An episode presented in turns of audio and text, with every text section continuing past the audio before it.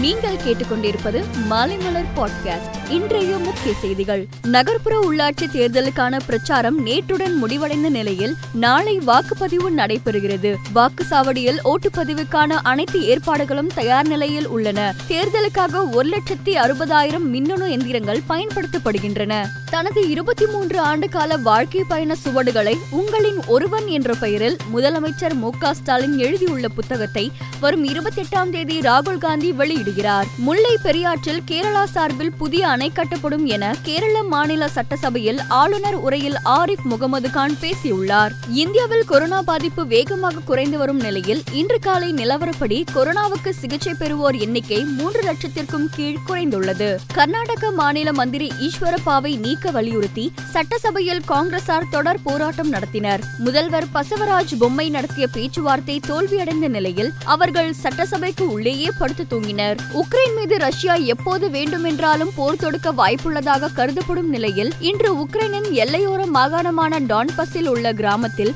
குண்டுவீச்சு தாக்குதல் நடத்தப்பட்டுள்ளது. இது போர் மூலம் அபாயத்தை ஏற்படுத்தியுள்ளது. முதல் முறையாக பாகிஸ்தானுக்கு சென்ற பில்கேட்ஸ் இம்ரான் கானை சந்தித்து பேசினார். வறுமை ஒழிப்புக்காகவும் மக்களின் ஆரோக்கியம் காக்கவும் பில்கேட்ஸ் எடுத்து வரும் நடவடிக்கைகளை பாராட்டி நடந்த நிகழ்ச்சியில் அவருக்கு ஹிலால் இ பாகிஸ்தான் விருது வழங்கி அந்த நாட்டின் ஜனாதிபதி ஆரிஃப் ஆல்வி சிறப்பித்தார். கிறிஸ் சர்ச் டெஸ்டில் நியூசிலாந்து முதல் இன்னிங்ஸில் நானூத்தி எண்பத்தி இரண்டு ரன்கள் குவித்த நிலையில் தென்னாப்பிரிக்கா இரண்டாவது இன்னிங்ஸில் முப்பத்தி நான்கு ரன்னுக்குள் மூன்று விக்கெட்டுகளை இழந்துள்ளது. முதல் இன்னிங்ஸில் அந்த அணி தொண்ணூத்தி ஐந்து ரன்னில் சுருண்ட நிலையில் இரண்டாவது நாள் ஆட்ட முடிவில் முன்னூத்தி ஐம்பத்தி மூன்று ரன்கள் பின்தாங்கிய நிலையில் உள்ளது.